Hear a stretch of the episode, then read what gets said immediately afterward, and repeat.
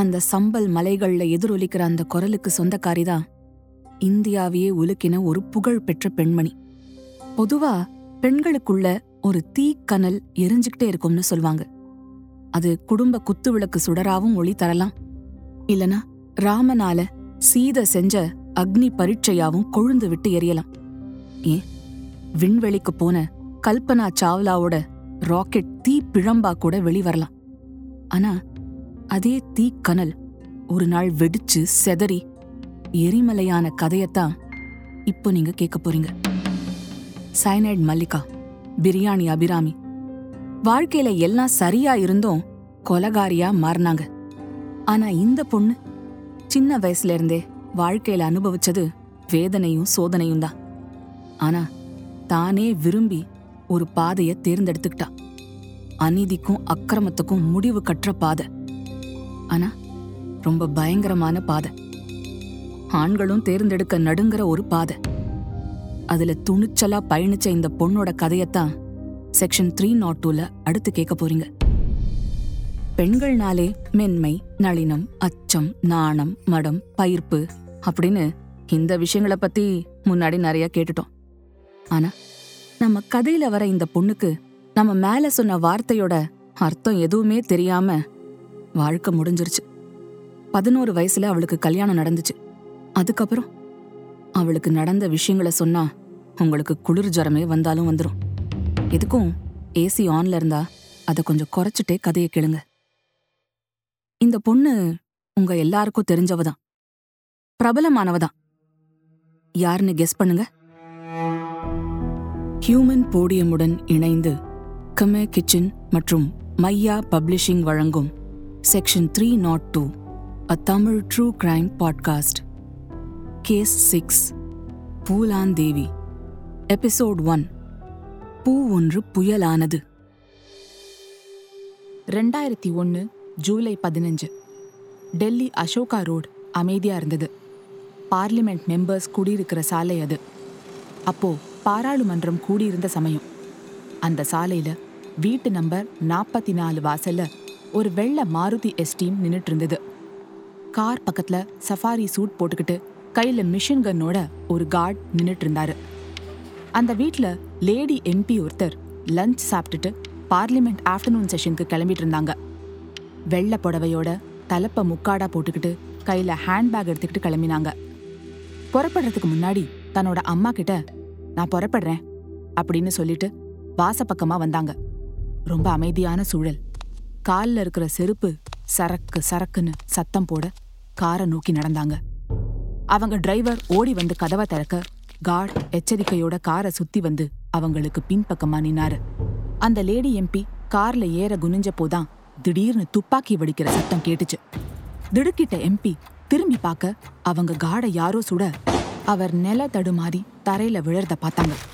தலைய தூக்கி பார்த்தப்ப மூணு ஆளுங்க கையில மிஷின் கன்னோட வந்து அந்த எம்பிய சூழ்ந்துக்கிட்டாங்க. அப்பவே அந்த முப்பத்தேழு வயசு எம்பிக்கு தெரிஞ்சு போச்சு. தன்னோட கதை முடிஞ்சுதுன்னு. சுடுறா சுட்டுக்கங்க. இதுக்கெல்லாம் நான் எப்பவோ தயார்.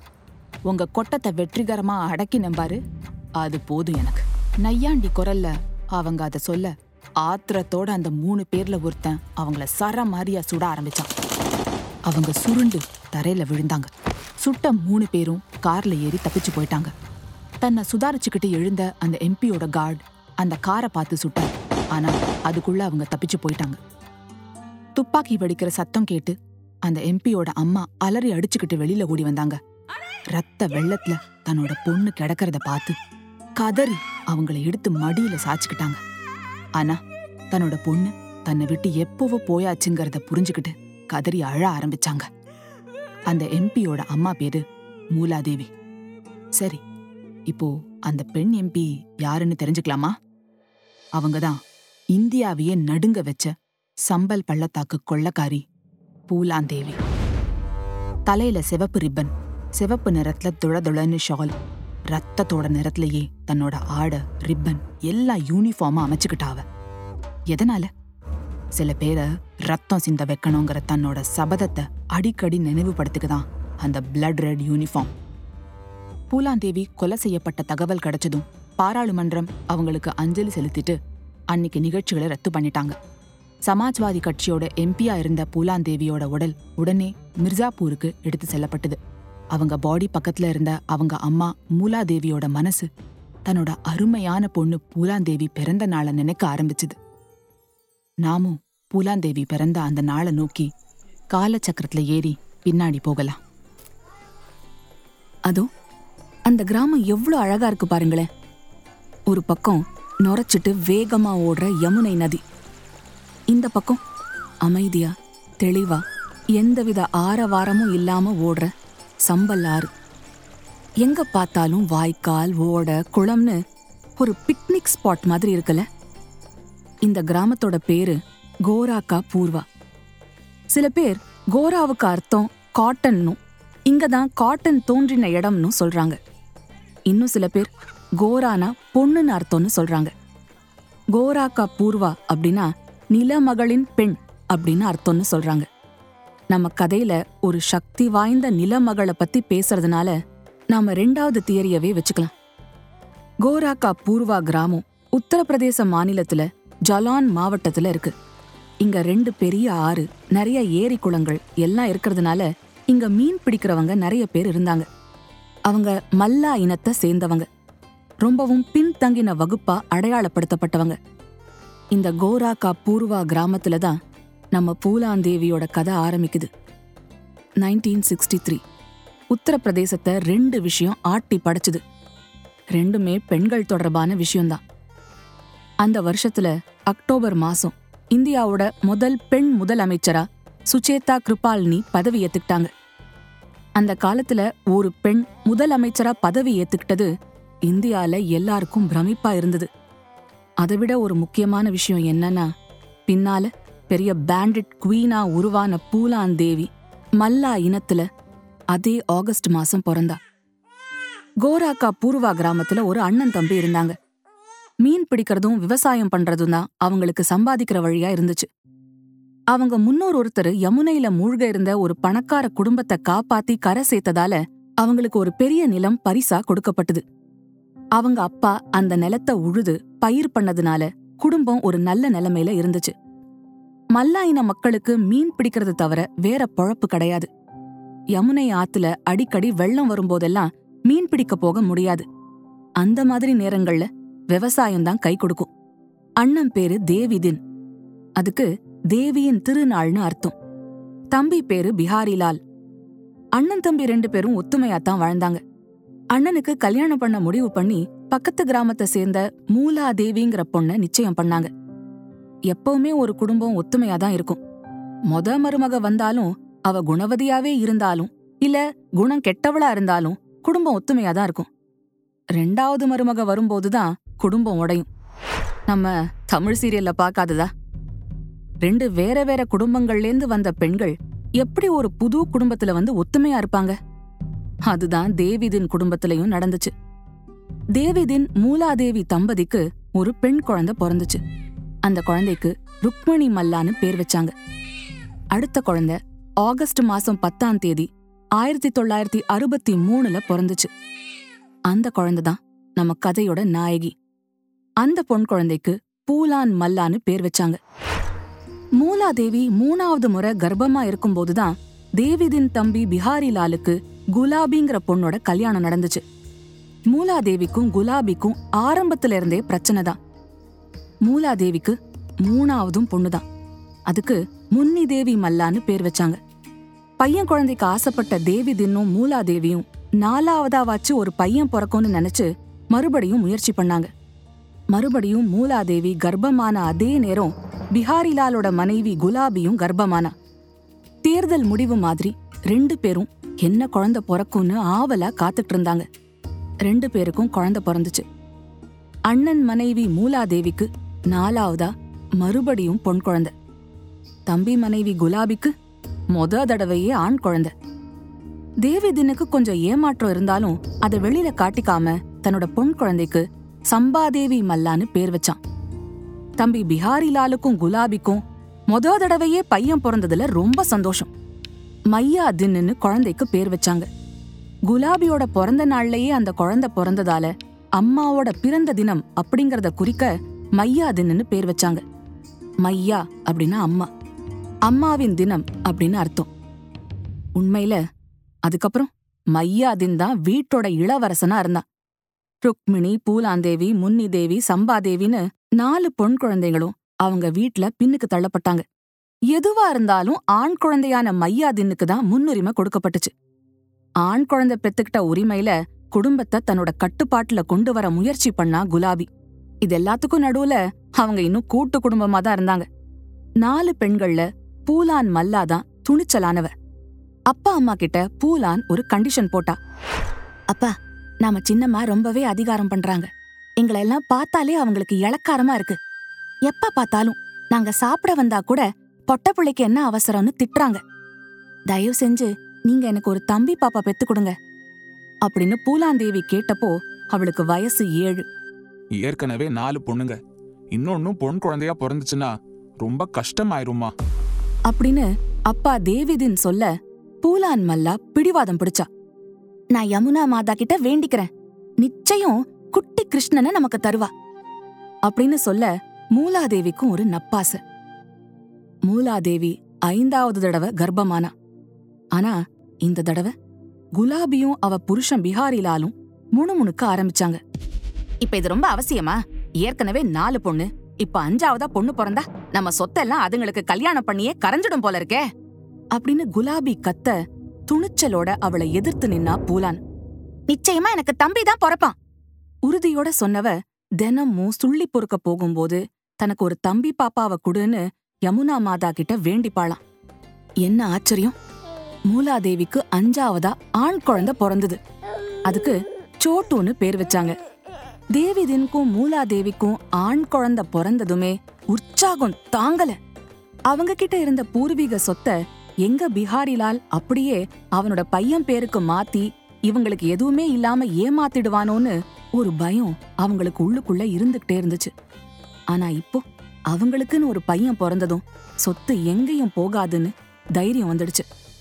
குலாபிக்கும் பீஹாரிலாலுக்கும் தேவி தின்னுக்கு பையன் பிறந்தது ரொம்ப அதிர்ச்சியாவும் ஏமாற்றமாவும் இருந்துச்சு. அவங்க பையன் மையா தின்னுக்கு பூர்வீக நிலத்தை அப்படியே கொடுத்துடலாம்னு பகல் கனவு கண்டுட்டு இருந்தாங்க. இப்போ அதுக்கு போட்டி வந்துடுச்சுன்னு குலாபிக்கு ரொம்பவும் எரிச்சல் வந்துச்சு. தினமும் அண்ணன் குடும்பத்துக்கு எதிரா தன்னோட கணவனை உசுப்பேத்திக்கிட்டே இருந்தா. பல பிரச்சனைகளுக்கு நடுவுலயும் குடும்பம் ஒன்னாதான் இருந்துச்சு. நாலு பொண்ணுங்களுக்கும் அவங்க தினம் செய்ய வேண்டிய வீட்டு வேலைகள் ஒதுக்கப்பட்டுச்சு. பூலாந்தேவிக்கு ஒதுக்கப்பட்ட வேலை கிராமம் முழுக்க போய் சாணிய திரட்டி எடுத்துட்டு வந்து விரட்டி தட்டி அத காய வச்சு அடுப்புக்கு உபயோகிக்கிறது. உத்தரப்பிரதேசத்துல அப்போலாம் கட்ட அடுப்புகள்ல சமைக்கிறது தான் வழக்கம். அடுப்புக்கு எரிபொருளா சுள்ளியையும் விரட்டியையும் சேகரிக்கிறது பூலானோட வேலை. ஒரு நாள் மூலாதேவிக்கும் குலாபிக்கும் பெரிய சண்டை. குலாபி சப்பாத்தி கட்டையால மூலாதேவிய தாக்க போக பூலாந்தேவி கோவத்தோட குலாபியோட காலை தன்னோட காலால இடறி விட்டு விழ வச்சா. அன்னைக்குதான் அவ முத முதல்ல அப்பா அம்மா கிட்ட கோவத்தோட சொன்னா. அப்பா குடும்ப சொத்துல பீஹாரி லாலுக்கு எவ்வளவு உரிமை இருக்கோ அவ்வளவு உரிமை நமக்கும் இருக்கு. எதுக்கு அவங்களோட சேர்ந்து இருந்து இப்படி அடிமை வாழ்க்கை வாழணும்? அப்படின்னு சொல்லிட்டு பூர்வீக சொத்தான பெரிய நிலத்துல அவங்களுக்குன்னு ஒரு பகுதியை ஒதுக்கிக்கிட்டு அதுல ஒரு வீட்டையும் கட்டிக்கிட்டு தேவி தினும் மூலாதேவியும் அவங்க பசங்களோட குடியேறினாங்க. தனியா வந்த அப்புறம் பொண்ணுங்க நாலு பேரும் சுதந்திரமா இருந்ததால அவங்களுக்கு வாழ்க்கையே நிம்மதியா மாறிடுச்சு. மூத்த பொண்ணு ருக்மிணி அப்பாவோட மீன் பிடிக்க போவா. ரெண்டாவது பொண்ணு பூலாந்தேவியும் அவ அம்மா மூலாதேவியும் நிலத்துல வேலை செய்வாங்க. மூணாவது பொண்ணு முன்னி தேவியும் அவ தங்கையும் சமையல் வேலை செய்வாங்க. இப்படிதான் போயிட்டு இருந்தது அவங்க வாழ்க்கை. அவங்க எல்லாருமே உழைச்சதால பணம் நிறையவே சேர ஆரம்பிச்சது. பணம் சேர ஆரம்பிச்சதும் நாலு பொண்ணுங்களை பெத்த ஒரு அப்பா என்ன செய்வாரு? தன்னோட பொண்ணுங்க ஒவ்வொருத்தருக்கா கல்யாணம் பண்ணுவாரு இல்லையா? அப்படிதான் தேவிதின் தன்னோட மூத்த பொண்ணு ருக்மிணிக்கு அந்த கிராமத்திலேயே ஒருத்தரை கல்யாணம் செஞ்சு வச்சாரு. அதை பார்த்த பிஹாரிலாலுக்கும் குலாபிக்கும் அதிர்ச்சி. குலாபியால சமையலையும் கவனிச்சுக்கிட்டு குழந்தையும் பார்த்துக்கிட்டு நிலத்திலையும் வேலை செய்ய முடியல. கணவன் வேற மீன் பிடிக்க போகணும். அப்படி இருக்க கடுமையா வேலை செய்யற பொண்ணுங்களை விரட்டினது தப்புன்னு புரிஞ்சுக்கிட்டாங்க.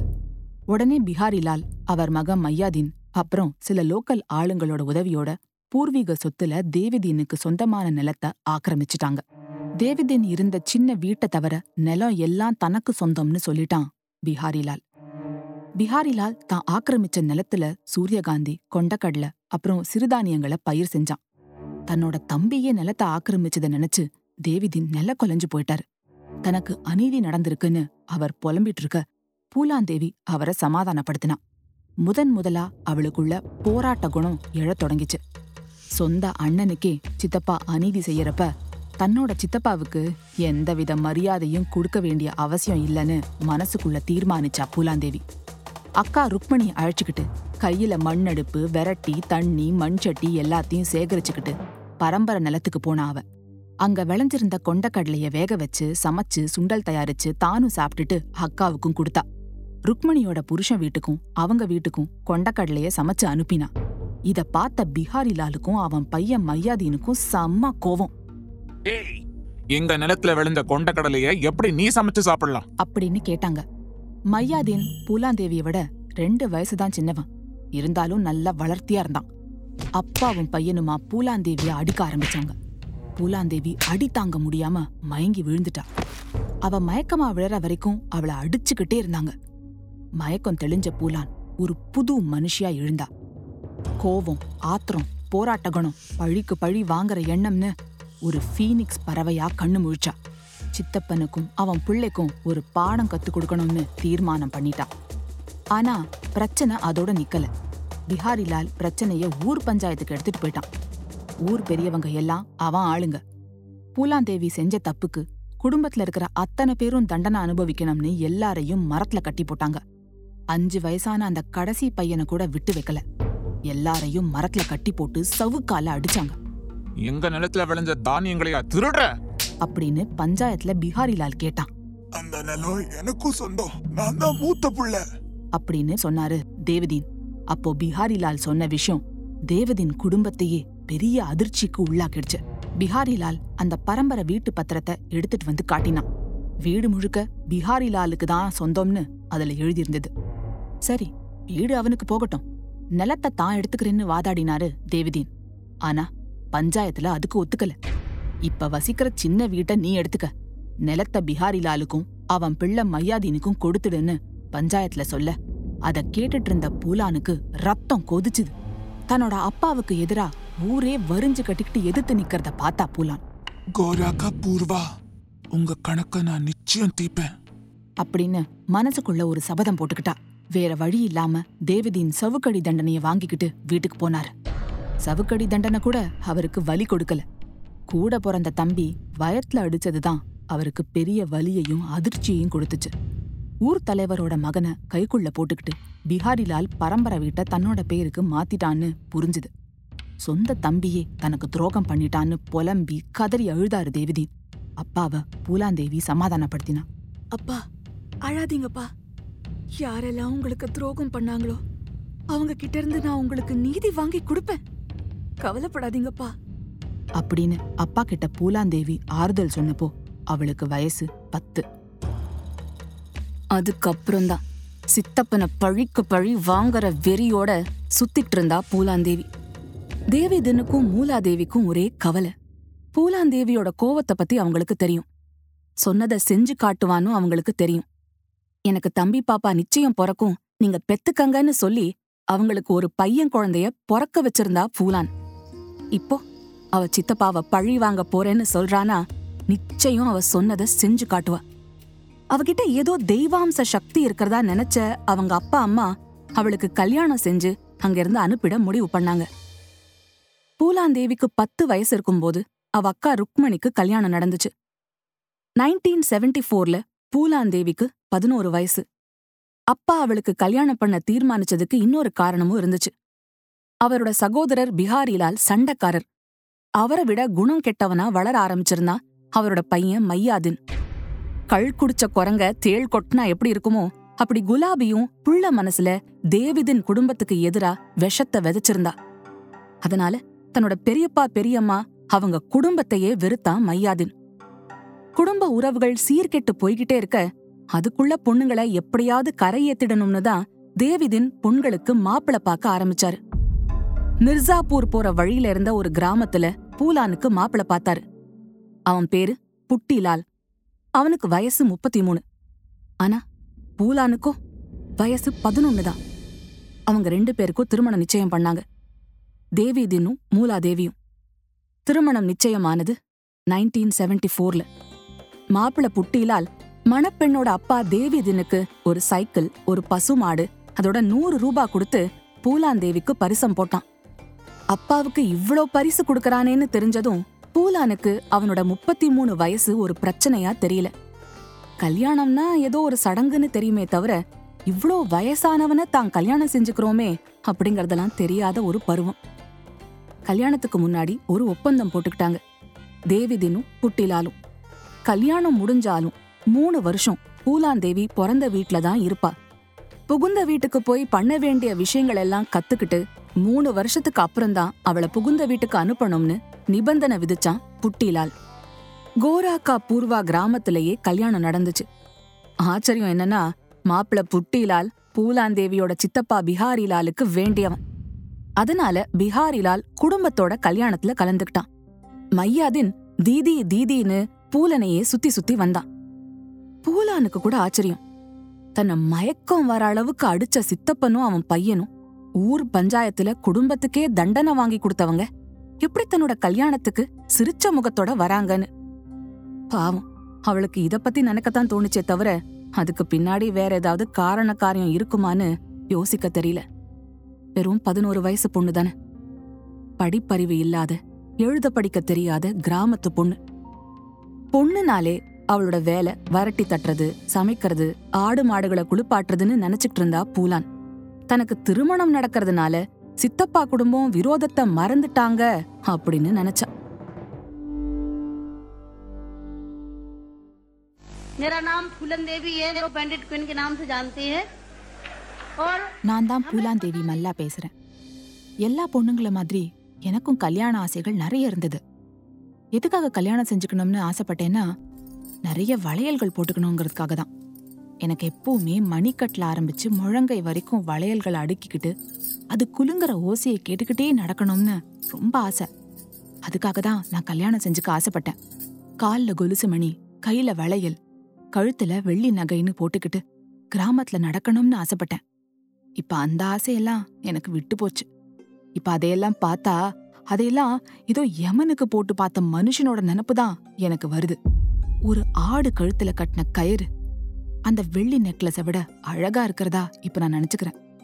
அந்த ஆடு கழுத்துல கட்டின கயிறு அதோட சுதந்திரத்தை பறிச்ச மாதிரி.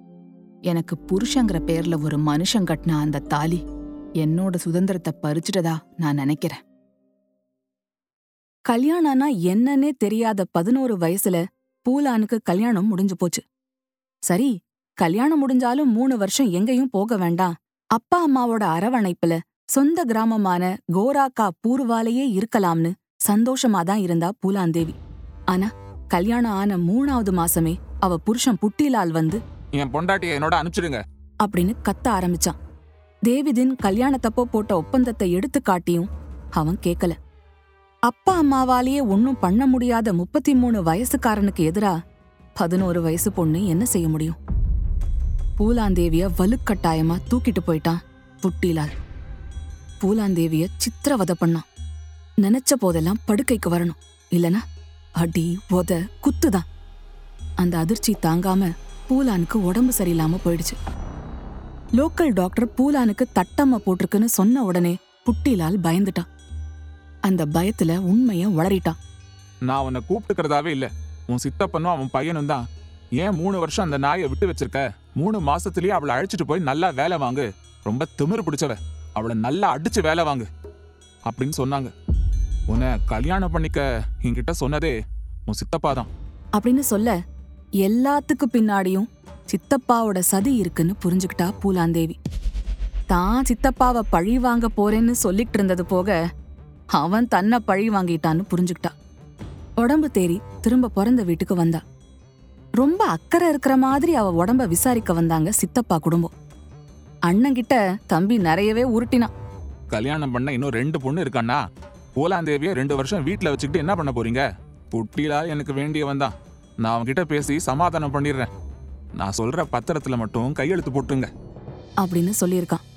சித்தப்பா வந்து பேசினப்போ மயக்கத்துல இருந்தா பூலாந்தேவி. அவ கண் விழிச்சதும் அம்மா மூலாதேவி உற்சாகத்தோட சொன்னாங்க. உன்னையும் உன் புருஷனையும் சித்தப்பா சேர்த்து வைக்கிறேன்னு சொல்லிட்டாரு. ஏதோ பத்திரத்துல கையெழுத்து கேட்டாரு. அப்படின்னு சொல்ல உடனே பூலானுக்கு புரிஞ்சிருச்சு. சித்தப்பன் உறவாடி கெடுக்கறான்னு. ஒரு காட்டு மிராண்டி கிட்ட தன்னோட வாழ்க்கைய பணையம் வச்சு தன்னை சித்திரவதை செய்ய வச்சு இப்போ அக்கறையா அவனோட சேர்த்து வைக்கிற மாதிரி தூது விடுறான். இத ஒரு உதவின்னு சொல்லி அதுக்கு பிரதிபலனா பரம்பரை நிலத்தை வேற தனக்கு சொந்தமாக்கிக்க பாக்குறான் அப்படின்னு தெரிஞ்சுக்கிட்டா பூலான். இனிமே சித்தப்பனை வீட்டுக்குள்ள சேர்க்காத. நம்மள நல்லா ஏமாத்துறான் அப்படின்னு பூலான் அவளை பெத்தவங்க கிட்ட சொன்னான். புட்டிலால் சின்ன பொண்ணுன்னு கூட பார்க்காம படுக்கையில செஞ்ச சித்திரவதைகள் நினைவுக்கு வந்தது.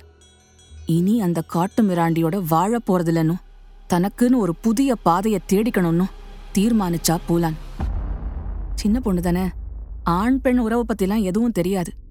ஆனா காட்டு மிராண்டி புட்டிலால் ஆணுக்கும் பெண்ணுக்கும் உடல் ரீதியா என்ன தேவைங்கிற பாடத்தை மட்டும் அவளுக்கு தப்பு தப்பா சொல்லி கொடுத்திருந்தான் வாழ்க்கை பாடத்தை தப்பு தப்பா கத்துக்கிட்டு இருந்தா பூலாந்தேவி.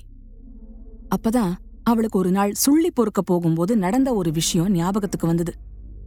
அவளோட அத்தை பையன் ஒருத்தன் அவகிட்ட வந்து அவளை லவ் பண்றதா சொல்லியிருந்தான் அப்படின்னா என்னன்னு பத்து வயசான பூலாந்தேவி அவன்கிட்ட கேட்டா. அவனுக்கு பதில் சொல்ல தெரியலையா? இல்ல அவளுக்கு புரியாதுன்னு சொல்லாம போயிட்டானான்னு தெரியல. குட்டிலால் செஞ்சத அவளோட அத்தை பையன் அவ அனுமதியோட செய்ய விரும்பினான்னு அப்பதான் அவளுக்கு தெரிஞ்சுச்சு. அவளுக்கு பாதுகாப்பு வேண்டியிருந்துச்சு. அதே நேரத்துல சித்தப்பனோட சதிகளை முறியடிக்கணும். புட்டிலால் வீட்டுக்கு திரும்ப போனா அவன் அவ வாழ்க்கையையே அழிச்சிடுவான். அப்பாவை சித்தப்பா ஏமாத்திடுவான். அதனால அப்பா அம்மாவை விட்டு பிரியவும் கூடாது. தனக்கும் ஒரு புது வாழ்க்கைய அமைச்சுக்கணும். அதனால அவ அத்தை பையனை போய் சந்திச்சு அவன் காதலை ஏத்துக்க முடிவு பண்ணினான். அந்த பையன் பேரு கைலாஷ். ஆனா பூலாந்தேவிய அந்த கைலாஷ பத்தி நினைக்க வச்சது காதல் இல்ல. பொண்களுக்கு அந்த வயசுல வர ஹார்மோன் மாற்றமும் இல்ல. அவளுக்கு உடம்பே மரத்து போயிருந்துச்சு. காரணம்? புட்டிலால். பூலானுக்கு இப்ப மனசுல இருந்தது வேற ஒரு உணர்ச்சி. தொடர்ந்து அடுத்த வாரம் புது எபிசோட் கேளுங்க. இந்த பாட்காஸ்ட் உங்களுக்கு பிடிச்சிருந்தா உங்க ஃப்ரெண்ட்ஸ் கூட ஷேர் பண்ணுங்க. This episode was brought to you by Kumar Kitchen.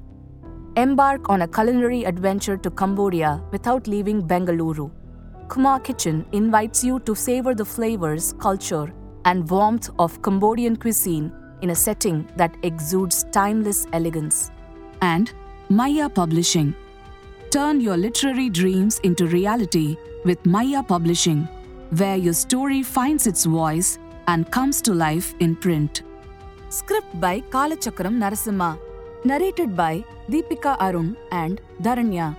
Sound design, recording, mixing, and mastering by Baba Prasad, assisted by Surya Prakash at Digi Sound Studio, Chennai. Music by Dakshin. Direction team Bhavya Kirtivasan and Srinitya Sundar. Executive producer Deepika Arun. Produced by Human Podium. This podcast is based on true stories and real life events.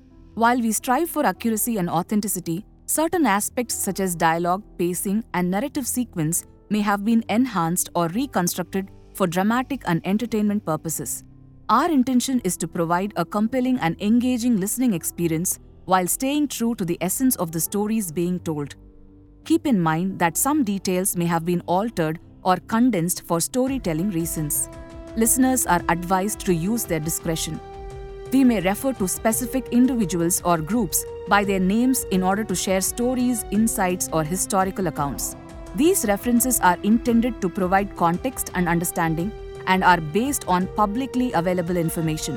We want to emphasize that these references are made solely for the purpose of providing accurate information and fostering a deeper understanding of our culture and society. We strive to approach these discussions with sensitivity and a commitment to treat all individuals and their stories with respect and sensitivity.